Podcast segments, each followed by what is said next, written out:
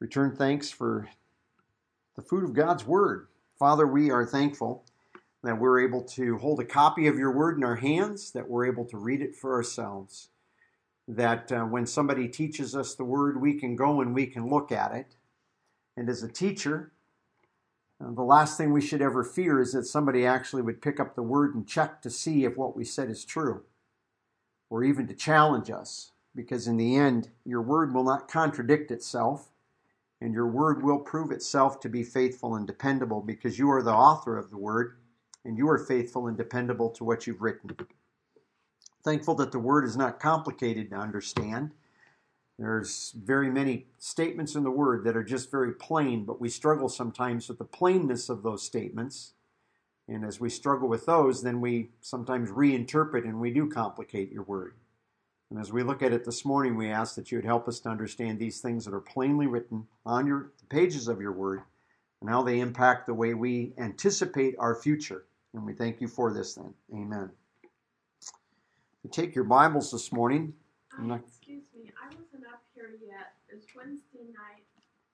We we don't have anybody signed up for Wednesday night yet. So as um, well, um, I can bring Lasagna.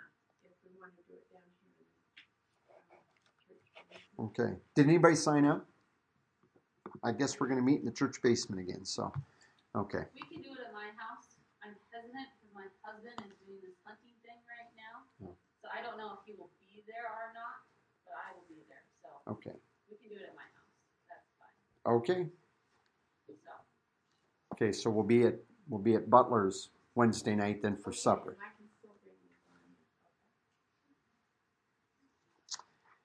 Okay, take your Bibles this morning and turn with me to Hebrews chapter 10. Hebrews chapter 10, look with me at verse 18. Uh, a couple statements that we want to look at. Hebrews chapter 10 and verse 18. I don't have these up here.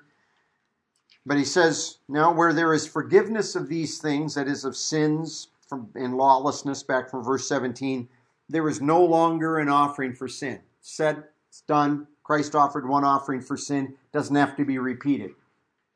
Okay? Turn with me over to 1 John chapter 2. 1 John chapter 2.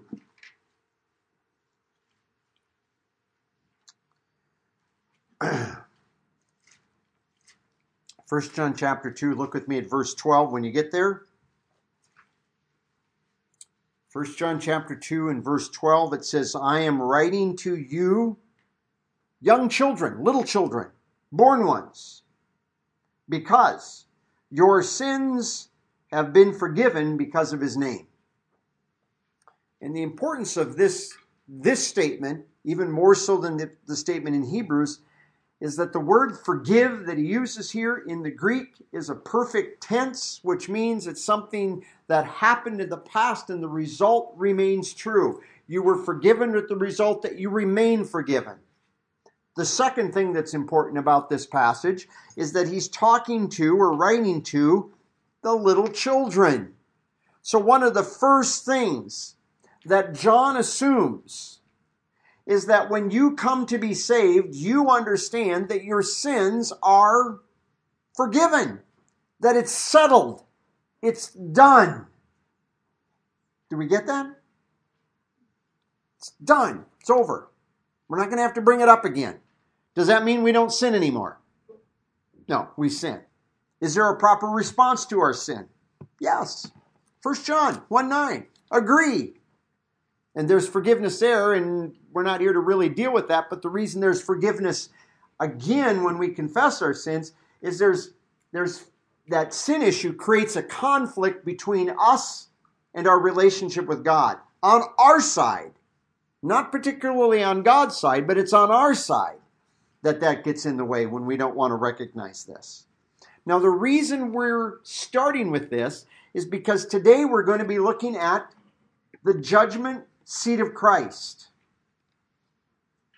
Now, first question that I want to ask this morning is how many of you would you say you could go back in your Christian experience growing up? So let's go back a lot of years. You're, you're saved, maybe one or two years, maybe a little bit more.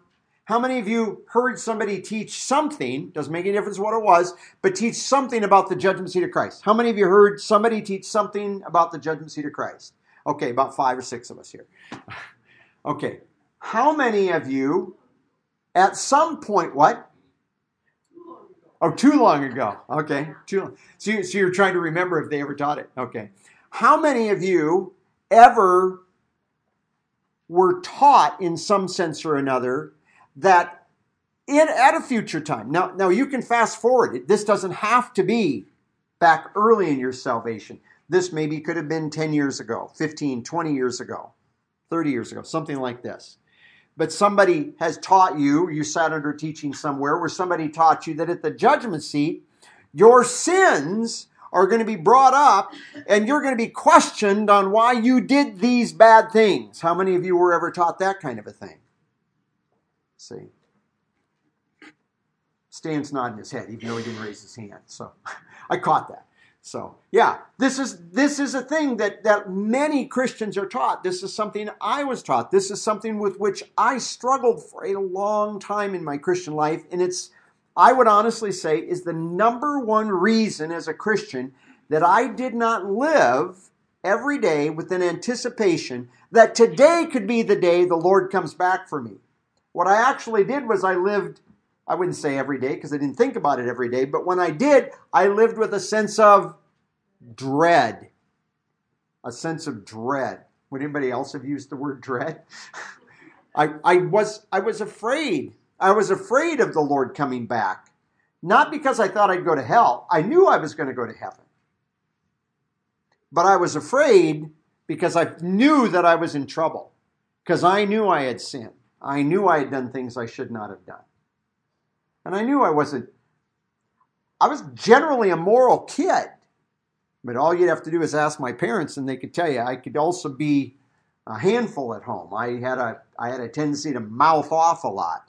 Uh, and if I didn't agree with something that I was being required to do, man, or being asked to do, or the way I should respond to something, I could snap back and mouth off and I got in a lot of trouble for that on a lot of occasions, in addition to doing other things that were bad too.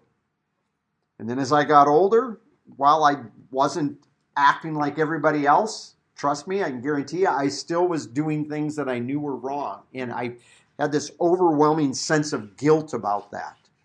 And there is a, there is a way that there is a sense of guilt, I think, that is sometimes appropriate, that, it, that comes about because the Holy Spirit grieves in us because we are not where we're supposed to be. And the Spirit doesn't want us to be go, oh, it's okay, you're sinning, let's have joy. No, the Spirit isn't going to produce joy in a sinning Christian. That would be, you'd be having works of the flesh, not fruit of the Spirit. You're one or the other. So, as we look at some passages today on the judgment seat of Christ, because we're looking at promises, and we're kind of looking now at future promises, and it, I don't think it was that long ago that we touched on some of this because it had bearing on some other matters. But I want to look at some passages that deal with the judgment seat of Christ today and help us, I think, have a, a corrector, a correction uh, to the way sometimes we look. So in 2 Corinthians chapter 5, 2 Corinthians chapter 5, and what, the reason we came to this passage back a while ago here in 2 Corinthians chapter 5 is I'm going to go back up to verse 9 just so that you can see this again. This is 2 Corinthians chapter 5 verse 9. It says, Wherefore we make it our ambition, or we make it our thing that about which we really place some exciting value on, to whether that we are those that are at home or whether those that are away from the home. Meaning, we're still here in this body, or we've died and we're out of this body that we should be, what does he say there? Pleasing to him. That, by the way, if you remember, because we covered this when we were talking about our, our future home, our future body in the state of death, that there is in the middle of that, between life and death, there is a temporary body that we exist in. It's not going to be our permanent body. And so in that in that body where we're existing temporarily in the presence of God, in that situation, we can be pleasing to Him.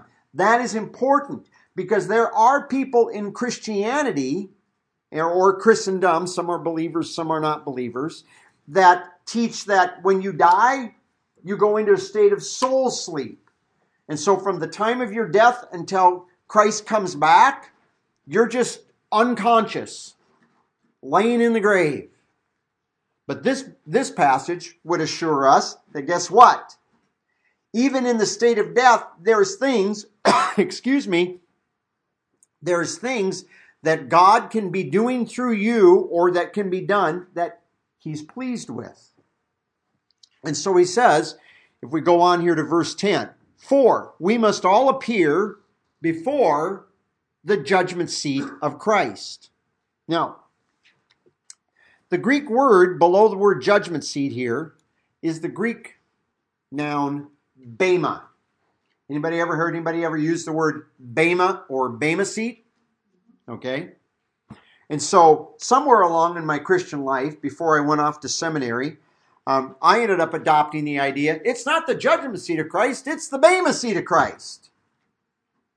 So if I would have stood up in front of you and said, it's not the judgment seat of Christ, it's the Bema seat of Christ, and you'd never heard anybody ever explain any of that before, what would that do for you? Zip. It would do zip for you because you don't know what Bema means. You have no understanding of the word Bema. Are, well, are any of you Greek scholars? I'm not even a Greek scholar. I use it and study it every day, but I'm not a Greek scholar. So, what does Bema mean? Bema, if you actually look at it in Scripture, because it does occur a few places, Bema simply referred to a raised platform from which a person stood to give speeches. And so we have it used that way in, in the book of Acts a couple of times. So it's a, where a person made, made speeches, but it's also where a person rendered judgments. And it was also a place from which the judges of games awarded awards. And it's with that kind of information that I came along and said, well, it's a Bema seat, therefore it's the reward seat. He's rewarding at the games. And there is a note of truth to that, but you don't derive that from the word Bema. You derive that by studying the context in which Paul is going to explain this event. Does everybody get that? It's not part of the word specifically that's going to help you. It's going to be reading it in context. But that's true of a lot of words, that the word gets its meaning from context to some degree. And so he says here in verse 10, let's continue reading this, for we will all be, appear before before the bema, and by the way, that word before, it does mean before, but it's the idea of down in front of. So it's like there's the bema, and we're down in front of the bema. Now, the one thing that's not part of the word bema, just so that you all know, just in case you might think this, the word bema does not mean a uh, 16 millimeter projector with a big movie screen that goes through and or a, or a I guess it would be a digital projector. You, you get what I'm saying. I mean, it's like we get this idea that God is going to play out in front of us, and it also used to be in my mind, in front of everybody else, all my sins. And all these people are going to be seeing all these sins. Oh, I don't want them to see this. that is not. That's not part of the word. And we, I think we all know that. I'm kind of making fun there of the fact that that definitely is not part of the word. So he says, we're going to appear right down there in front of the judgment seat of Christ so that each one might, in uh, New American Standard has the word recompensed. Kylie, or when was the last time you used the word recompensed? Did you use that yesterday? Friday? Did I hear somebody say never? Was that you, Aaron? You, you've never used the word recompense. You don't even know what it means. Yeah. Yeah. Gary, when was the last time you used the word recompensed? It's been a couple of weeks. a couple of weeks. You might use the word compensation though. Might use the word compensation, which does which is definitely related to this term. Exactly. The word, the Greek word that he uses, the Greek word komidzo, and it mean, literally means to carry something away. You show up somewhere and there's something that you carry away from that setting. So, putting this in terms of the games, you show up there at the judge's platform and the judge awards a medal to put around your, your neck, and you carry that medal away saying, I finished first, I finished second, I finished third. By the way, my daughter told me yesterday, isn't it amazing when we look back in history? The Bronze Age is the third favorite age. I don't know, you gotta you got to appreciate the bronze is third place. Get it? I, I, I laughed pretty hard. I thought it was a I thought it was a really good. She's always trying to come up with dad jokes that she sends to me, and that was a one that I I enjoyed yesterday. Anyway, sorry. What? The Bronze Age is the third favorite age because bronze is third place.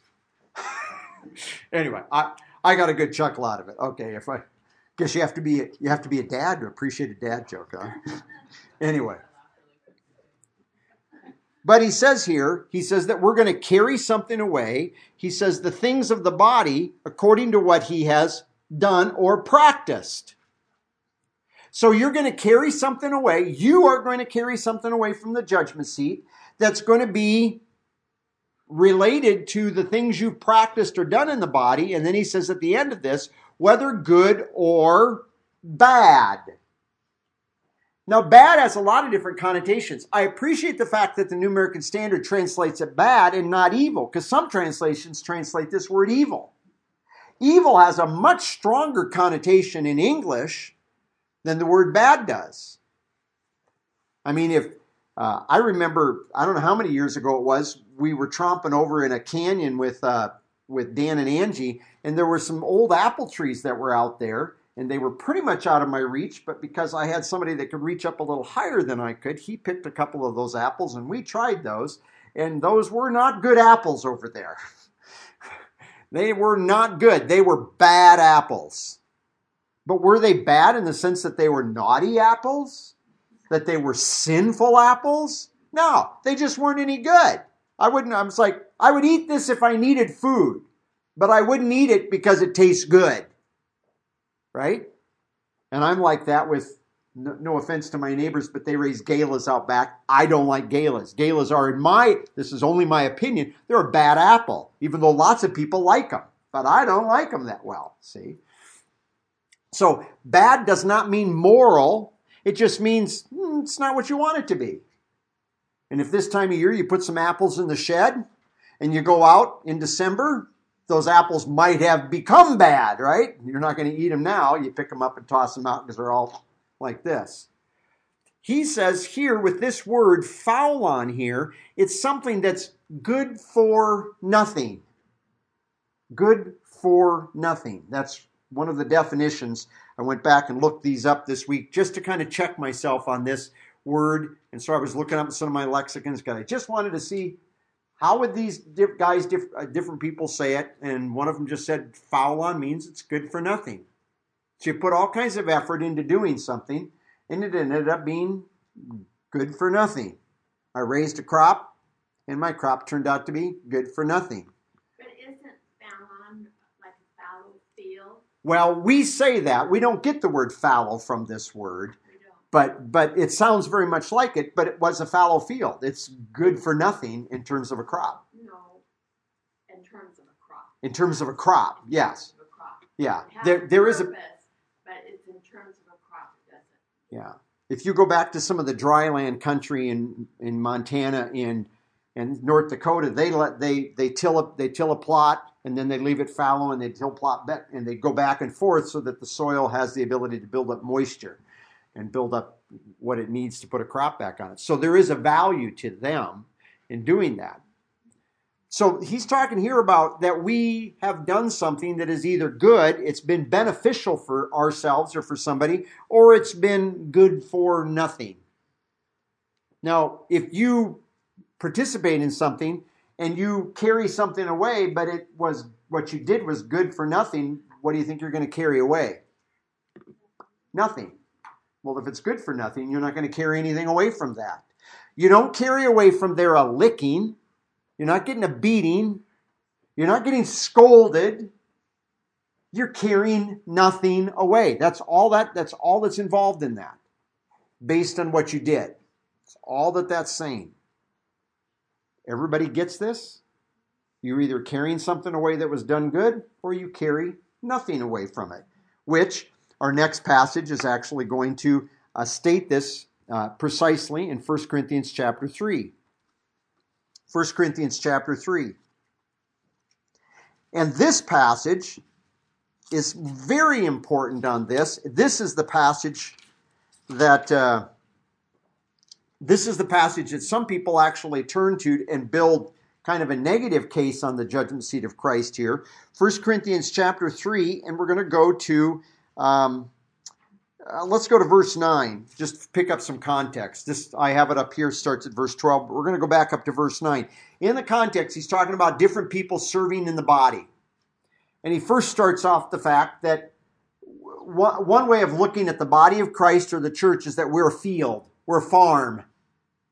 And Paul and Apollos, they were just workers on God's farm. But then he switches in verse 9 For we are God's fellow workers, you are God's field, and then God's building. So now we moved from the metaphor of a field to the metaphor of a construction site. According to the grace of God, which was given to me as a wise master builder, I laid a foundation, another building upon it.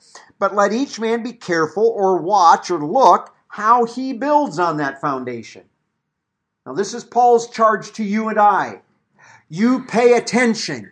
You keep your eye on. You watch how you're building on this foundation. Because you're all, if you're in the body of Christ, you're building on this foundation in one way or another what you're doing. God's given you works to do. Many of those works are going to involve, or I would say maybe all of those works involve one way or another, how you're building on this foundation. So he says, verse 11, For no man can lay a foundation other than the one which is laid, which is Christ Jesus. Now, we come to verse 12. If a man builds on the foundation, gold, silver, or precious stones, Never seen anybody build that kind of stuff on a foundation in a building, but this is obviously a metaphor for what he's doing, and he's looking at the fact that you're building with valuable materials versus, or he, he goes on, wood, which is kind of the way we build normally, hay.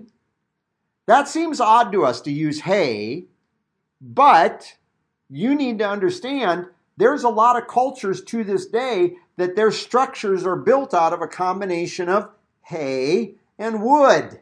And even the last one, straw. Now we all know I growing up as a kid this is amazing because I knew people that made hay. I didn't understand the difference between hay and straw. I do now. I don't know how I never knew that growing up. I helped I helped stack hay and I didn't know the difference between the two. I was like, why do they call some of that straw and some of it hay? Oh, yeah, I think the reason I didn't know because nobody where I grew up raised wheat. So there wasn't really any straw. And a few people raised oats, but I never stacked any oat straw for any of those people ever. It was just always hay. So I didn't know that there was something different. And then I move out here, and lots of people raise wheat and they make bales. They bale the wheat straw afterwards. But that's what he's talking about here. Because this word straw, actually, the Greek word means grain stubble. That's what the, the Greek word meant. It meant what the stubble that was left over when you were done harvesting grain. Okay? And we look at these things and we kind of chuckle at this, thinking, no, this is an interesting metaphor. But the thing is, we need to remember there are places in the world to this day that that's the way they build their homes. They build them out of these things that seem very unstable and very temporary to us, right? I'm glad I'm not in a hay and straw house on a windy day like yesterday afternoon or this morning, right?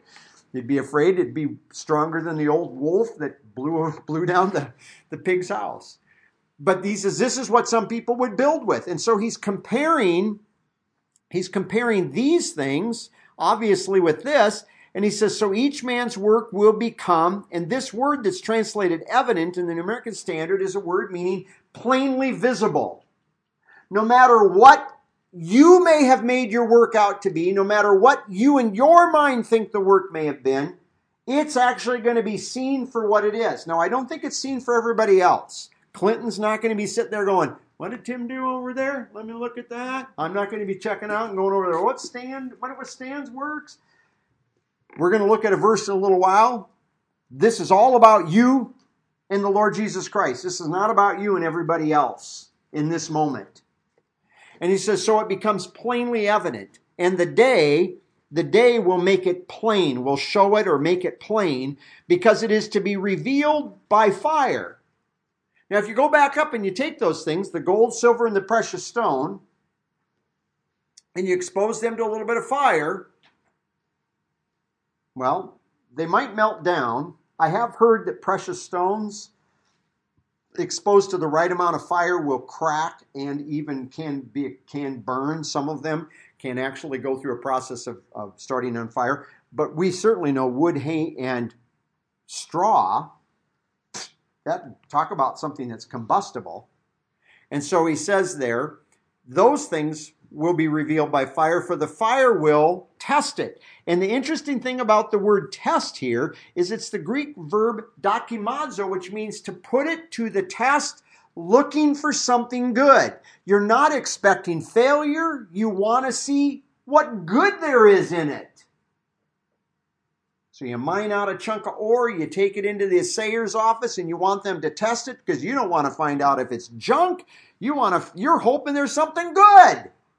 You're hoping they're telling you're telling there's a lot of value in there. And he says it will prove then what each man's work is. So now let's put this in the context. I want you to think about this for a second.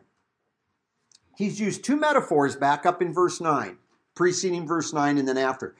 The idea that we're the field and the idea that we're a construction site for a building. And he says, So let each of you consider how or pay attention how you build. What is he talking about in both of those cases, the field or the construction site? He's saying that all of us are doing what? We're doing work where? Yeah, Ben's going here, in the body of Christ, in a part of the body of Christ.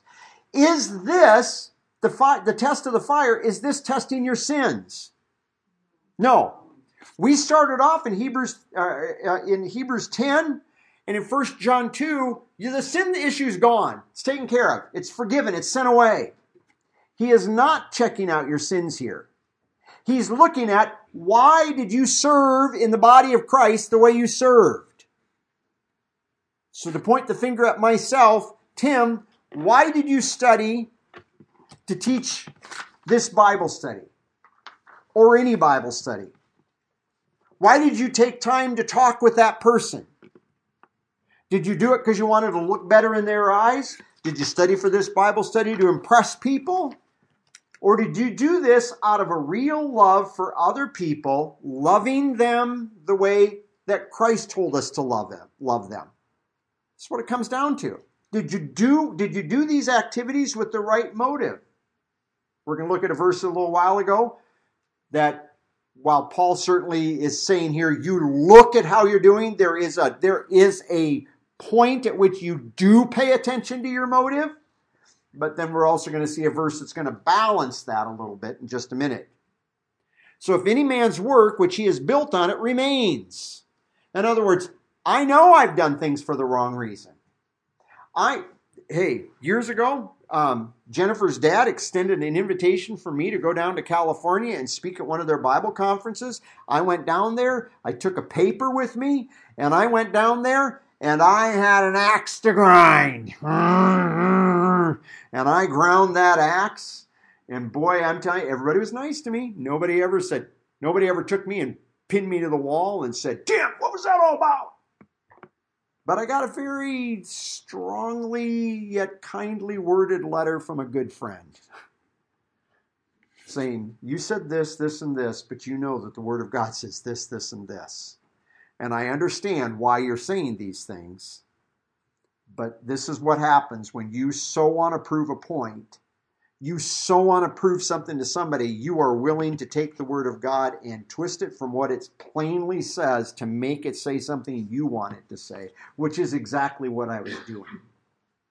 It was one of those things. You, you can be thankful that that happened. as horrible as that was. Because that was one of the events that God used in my life. I remember having to call uh, Steve down there and say, I'm really sorry. You gave this kind opportunity for me to come down and speak. And then I did this. And I said, I am very sorry that I did that. Now, I'm not saying I was up there yelling at anybody or doing anything like that. It had to do with the way I handled the word to try to prove a point. But you know what that did for me? So I'm just trying to encourage you. If you ever go through these kind of things, learn something from that. Don't just look at it and then scowl and go, I always get F's. Don't do it that way. Look at it and say, you know what? I got an F. What's an F tell me? I need to think differently about the way I'm approaching this. I need to learn better. I need to. And so what it actually did was it encouraged me that, you know, it was time to quit. time to quit grinding axes. And I'm not saying I don't ever do this anymore, but it really has helped me stop grinding axes. It doesn't do you any good to listen to me sit up here and spew away in anger and in fury and such at some, something that you guys don't even maybe know is even going on which sometimes is what happens. Anyway, that's an aside. Back to the main point here. Learn from those things, but you receive then if if if it remains. In other words, if it goes to the test of the fire and something's left over, guess what? You walk away with something. This is kind of what we were just looking at in 2 Corinthians 5. You walk away with that metal, as it were. There's not a metal here. We looked at these a couple weeks ago, or back a few weeks ago, and it doesn't say it directly here, but what is it that you carry away? A victor's wreath, that woven golden wreath that you wear on your head that says, I crossed the finish line. It's not a participant's wreath. wreath.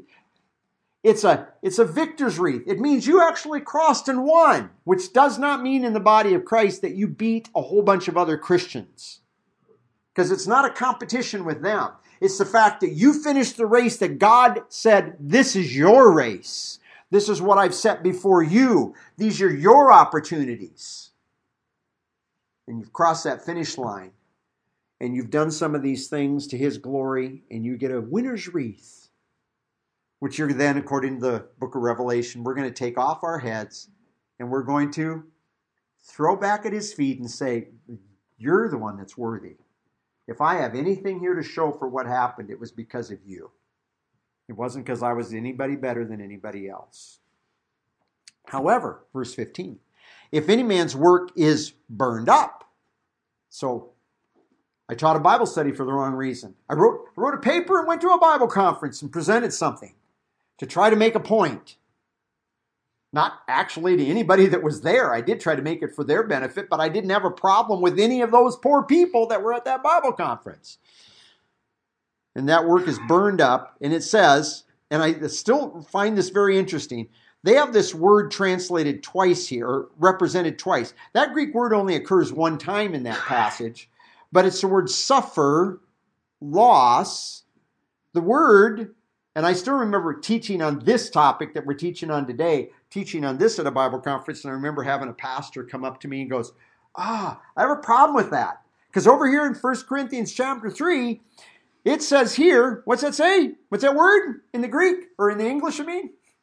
Suffer. So you're going to suffer. If you lose, you suffer. And I tried to explain to him no, the word does not have any note of suffering in the word. He goes, Well, why do they translate it suffer? Because it's an old, that comes out of the Old English. Suffer meant to experience something you're simply going to experience a loss. So don't equate this with our thing of, oh, I'm suffering, it hurts so bad. It's not what this word means. It just means that there's a loss. You you went in there, you did a whole bunch of works for God, because that's what's being judged, and they were burned up. And there's nothing to show for all that work and all that effort that you put into those things, it's gone. And people say, well, that sounds like suffering. Well, if you were not changed when you met Jesus Christ before that, probably in your soul there would be some suffering. But having been changed when you see Christ as you meet him here at the judgment seat and stand before him, you're changed and you're going to look at it. And as one of my friends used to put it, you're going to look at what's left over left over. He says, I'm going to look at that and say, man, that's about right. Not going to sit there and go, What? Did you not see the pile of stuff that was on there a little while ago? And it's dwindled down and there's some ash and maybe something left. That's about right. Now, I don't know that that's, what, that what's, that's what's going to be said, but you get this. But it goes on. The last part, and I just always think it's important to clarify this, but he himself will be saved, yet by the skin of his teeth. Doesn't say that. Literally, we have this yet. They translate this de. They translate it yet, yet so as through fire. And that makes it sound like, well, he's saved, but yeah, but just through fire. But that's not what that verse means. That's the, all that de is is it's a conjunction particle in the Greek that we translate now or but, sometimes and. And I would just say he will be saved. But in this way, because this word so is in this way through fire.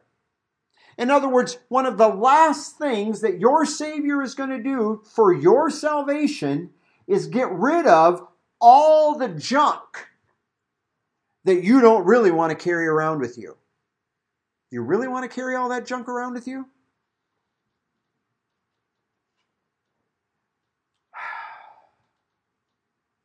How many of you lived in some place more than 10 years? How many of you have lived in one place for more than 10 years? Now, how many would you would say that in that more than 10 year time that you've lived there, that you've kept everything that you own pared down to the bare minimum? No one's going to raise their hand. That's right, because we, because we, yeah, my wife's giving me a good grin here, because I'm way worse at this than my wife is. She's not this way very much at all. We collect stuff. Stuff piles up. It just keeps piling up and piling up, piling up. It piles up so bad that some of us actually have to go out and build new sheds and new buildings out back to store all the stuff that we keep. What? Oh, she's saying no. I can't do that. Okay. But the thing is, some some of the stuff that we collect over time is worth it, worthwhile, right? There's a reason we hold on to it. But is there some stuff that we've collected over time that it's like you kind of look at it and going, why do I even have that? I've owned that thing for 10 years. I've never used it. It's got no real value to it. It's just taking up space. It's a thing to weed whack around, maybe. I don't know. Just sit down, be quiet. anyway, saved through fire is the fact that, you know, as we've served and worked in this life down here, there is stuff that we collect as part of our service to God, what we call our service to God. And some of that stuff, you don't really want to, you really don't want to load it up in the loading van and take it with you to heaven. You're going to want it burned up. You're going to want it gone because you, I, I don't want, I don't want to remember that Bible, that, that Bible study conference message, I don't know, whatever you want to call it, that I did. And that's not the only time I've done stuff like that. In fact, I remember one time, uh, I probably told you this before too, but we were down at Stan and Linda's and we're sitting at the kitchen table and somebody brings something up and they're talking about it. And so I kind of gave an answer and then they countered with another answer. And then it was, as my wife would have put, I kind of became like a dog with a bone. And I still remember Stan just very kindly just put his hand over on my shoulder and he goes, It's okay, just let it go.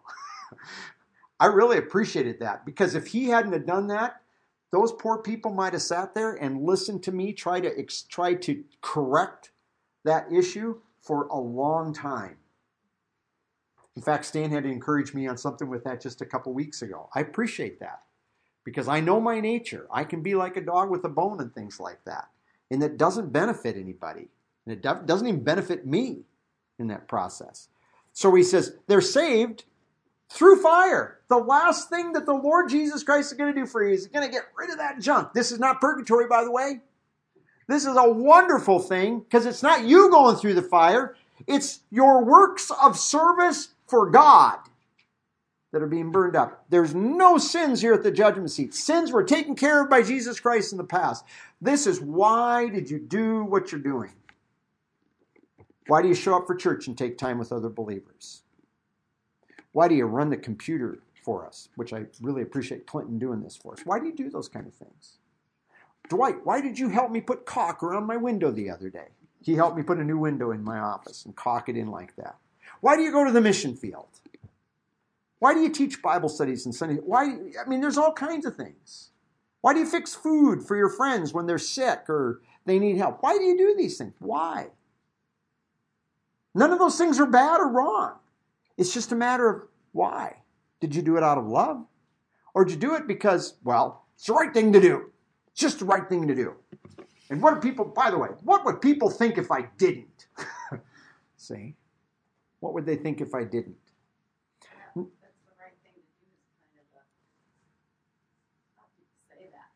Yeah.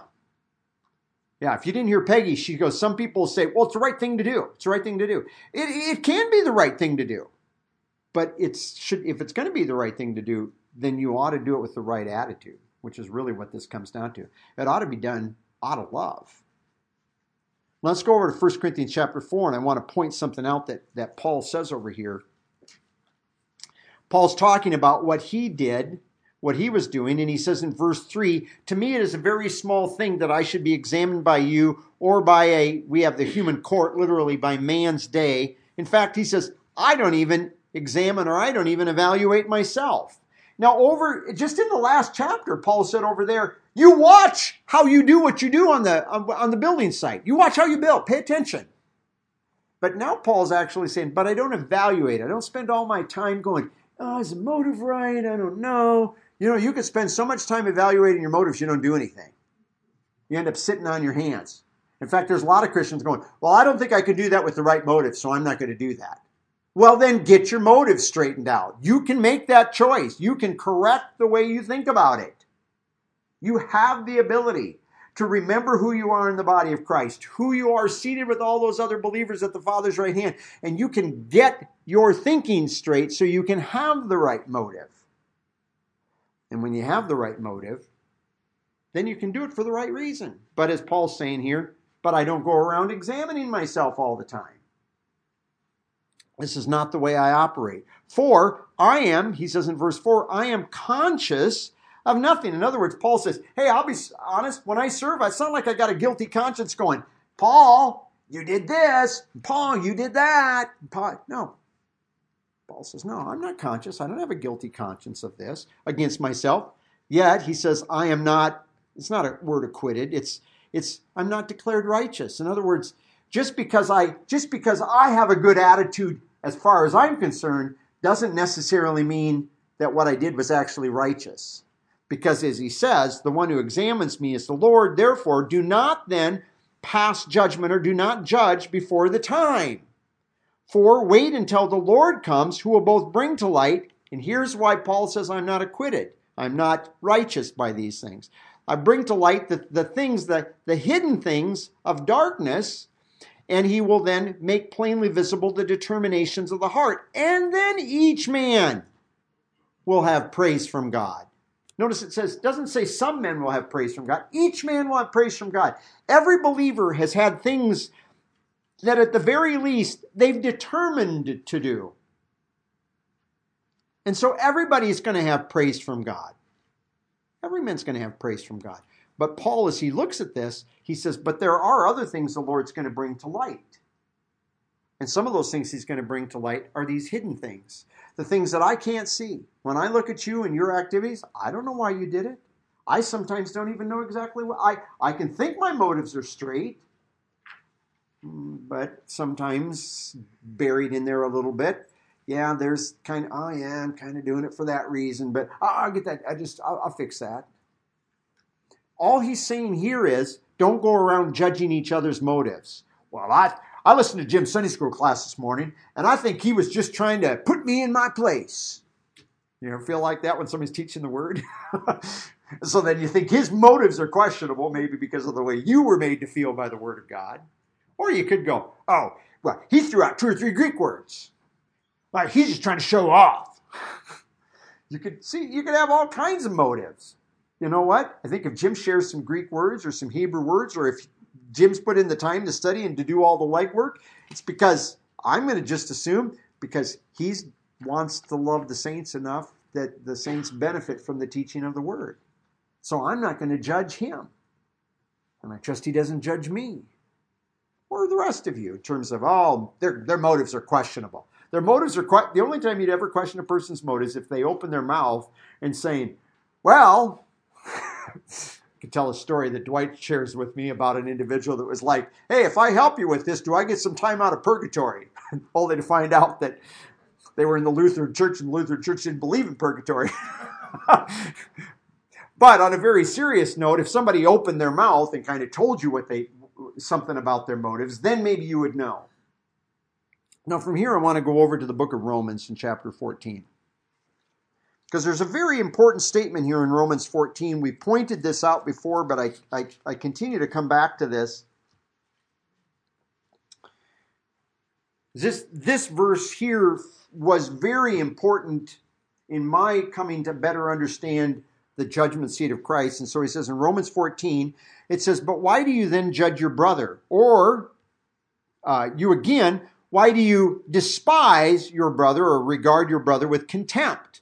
So you got two people on this side. You got the strong brother. He's he is uh, well. It's actually the, it's the weak brother first is the one that's judging the stronger brother, and then the stronger brother is looking at the weak brother with contempt.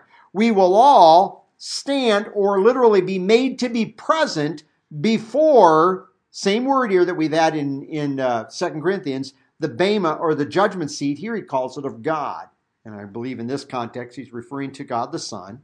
For it is written, As I live, says the Lord, every knee shall bow to me. So even though you stand before the judgment seat, you need to understand by the quotation here, this is going to be at least one of the times in your life for sure that you really will bow your knee to God. You will bow your knee to the Lord Jesus Christ, and every tongue shall confess or give praise to God. So then, each one of us will give an account. What's the next expression there? Of himself to God. Probably one of the most, I would say, one of the most important things to get straight in your head when you think to the future is I'm not there to say, God's going, Tim, you did this? Yeah, but but Jeremy did that. Jeremy did that, and Ben did that. He's like, we're not here to talk about Jeremy and Ben. We're to talk about you. This is about this is about the two of us here. Is that an important thing to think about? I'm not there to give a word. I'm not there to give testimony about anybody else. I'm there to give a word with regard to myself. Now, I will be honest. This word that's translated give an account, it is simply a translation of the singular noun logos. Logon in this case, because it's accusative for my Greek student down here. Uh, it, but it, and and account can be okay because logos actually has quite a breadth of meaning. And so so, so logos the singular word sometimes can re, can refer to a whole talk that a person gives. So it may be that way. If you let me just be very literal with the term i'm going to give a word. And I think one of the word, one of this expression, I have to look this up because this does not pull up everything here. Um, in verse 12, I just want to make sure before I make this statement. Yes, in front of that word word is the Greek preposition peri. And the word peri, as it is used, uh, it refers to a general thing.